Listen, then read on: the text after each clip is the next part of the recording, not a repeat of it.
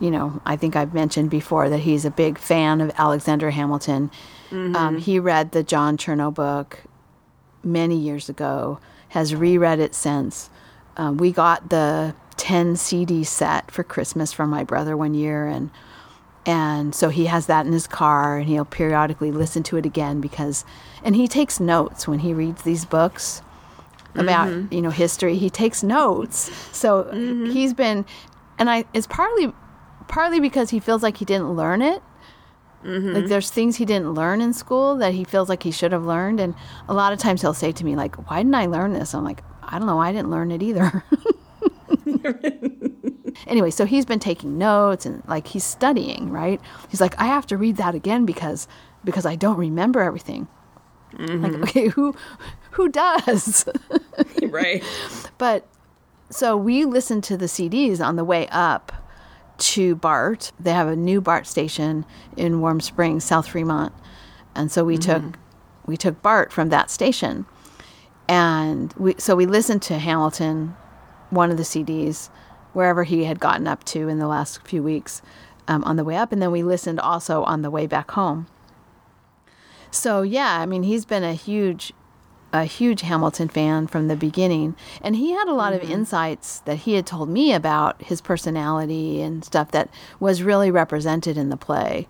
It's like, okay, mm-hmm. yeah, okay. I remember Robert telling me about about that particular thing, or you know, mm-hmm. so it was re- it was really good. We really enjoyed it. But oh, what I started to say is, so he wanted to go to see Hamilton and you know, I'm thinking, okay, so we're going to go. We're going to stay overnight in San Francisco. All right, that's fun. We're going to go early. I'd like to go early so we can do something during the day before we go to the show. And then the next morning, we can go over to the ferry building and we can do stuff. He's like, what? No, we're just going to the play. And I'm like, you're kidding me, right? We're not just going to we're not just going to ride up to San Francisco check into our hotel, get dressed, and go to the play, come home, stay overnight, wake up the next morning, get back on BART, and go home. You really don't think that's what we're going to do, right? He's like, Well, yeah, that's what I thought we were going to do. Like, no, no, no, no. We're going to do stuff when we get there, and we're going to do stuff before we go home on Saturday mm-hmm. or Friday, I guess. We were there Thursday, Friday. Mm-hmm. But he's so funny. He's like, well, I guess I'm just single minded. it's sort of like when we go to the, if we, if I ever go to the grocery store with him, which is rare. Mm-hmm.